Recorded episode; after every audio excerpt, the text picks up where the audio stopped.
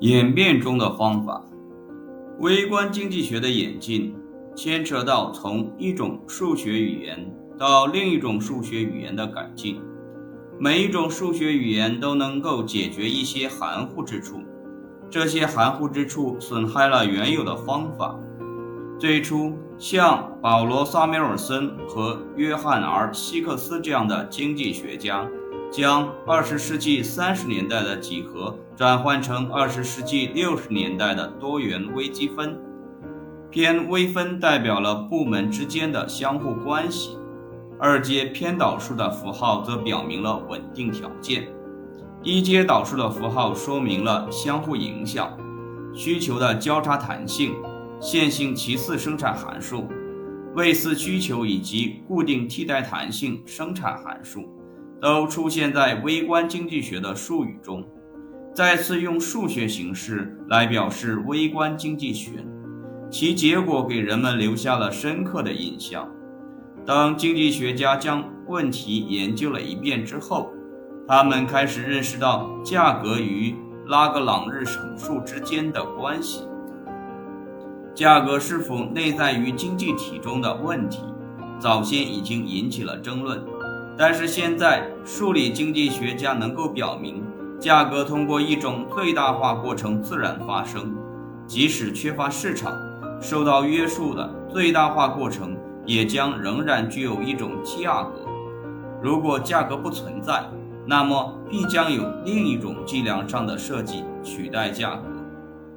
他们也说明了如何能够容易地将一个受约束的最大化问题。复数为受约束的最小化问题。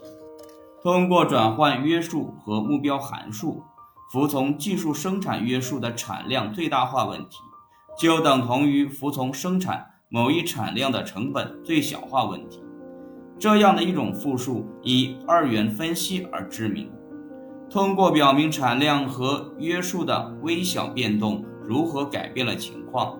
为研究最大化问题的性质提供了洞察力。这些发展具有实践意义和理论意义。在实践方面，对影子价格和二元分析的理解导致了现代管理方法的重大发展。在理论方面，二元分析将稀缺性融入经济学家的分析中，这种对称性加深了他们对问题的理解。先前要用几卷篇幅呈现的问题，现在能够用一页或两页的篇幅来涵盖。考虑到较早非正式模型的误用以及模型含义造成的混乱，大多数经济学家将这些发展视为重大的收获。一九八七年诺贝尔经济学奖获得者罗伯特·索洛评价说：“我觉察到了一种趋势。”把经济学中古老的、非形式主义的日子理想化。我经历过那些岁月。我接受教育时，那就是经济学的行为方式。我来告诉你，他们一点都不好。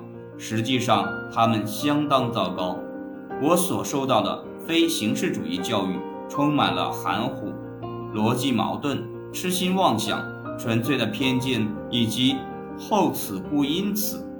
在我选修的课上和所听的演讲中，到处都是武断的意见。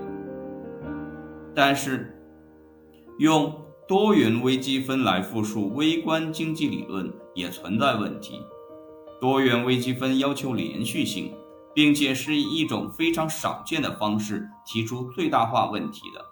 为了应对微积分的这些不足，经济学家用。很多方式修正了最大化问题，一些修正使微观经济学在商业中更加实用，另一些则提供了对经济体的更深刻理解。二十世纪七十年代，比较静态微积分的可行性开始枯竭，理论研究的刀刃放在了时间被明确予以考虑的动态微积分上。为了了解为什么动态微积分是相关的。来考察一下生产问题。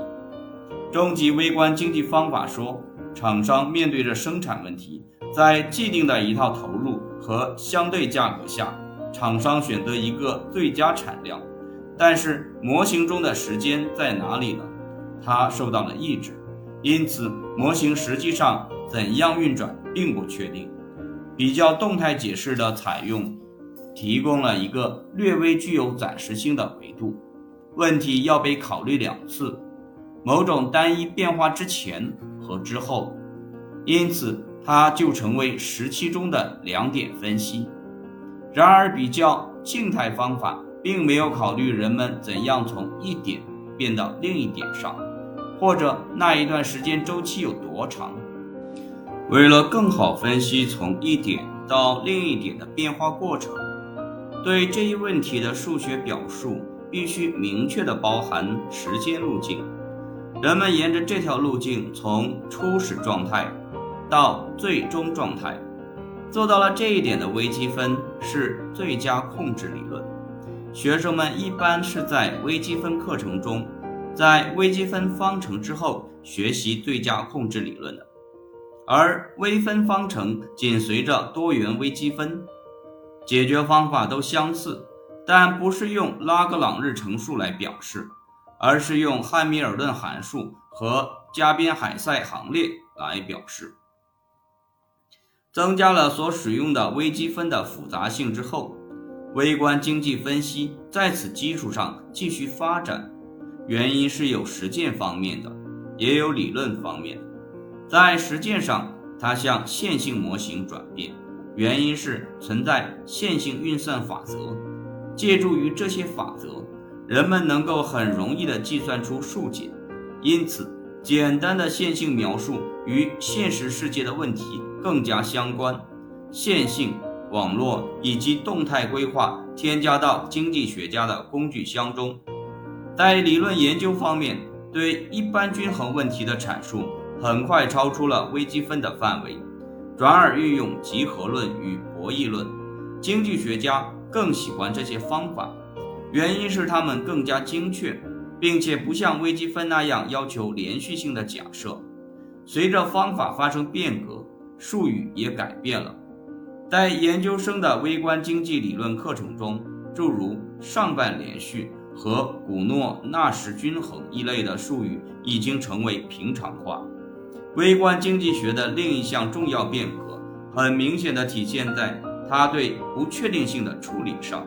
面对不确定的未来，人们必须做出经济决策。马歇尔并没有试图直接处理不确定性问题。然而，现代微观经济学正是面对不确定性问题，虽然经常是以随机而不是静态的方法来面对。为了分析这样的模型。微观经济学运用了应用统计决策理论，它是统计学、概率理论以及逻辑学的综合。像通常的情形那样，人们能够从正面和负面来观察某一领域的发展。以博弈论为例，我们简要的将其提出来，仅仅作为完成一般均衡分析时比较优美而精确的可供选择的方式。确实如此。但它还有更多的内涵，它是对所存在的人类相互作用最普遍的分析，并且他为经济学家提供了分析相互依赖行为所采用的方式。否则，经济学家将只能进行假设。因此，博弈论为理解垄断行为提供了实用模型，而垄断行为占据了大多数西方经济体中组成的大部分。类似的。他也对社会问题提出了重要见解，正如在托马斯·谢林的著作《冲突战略》中显示了那样。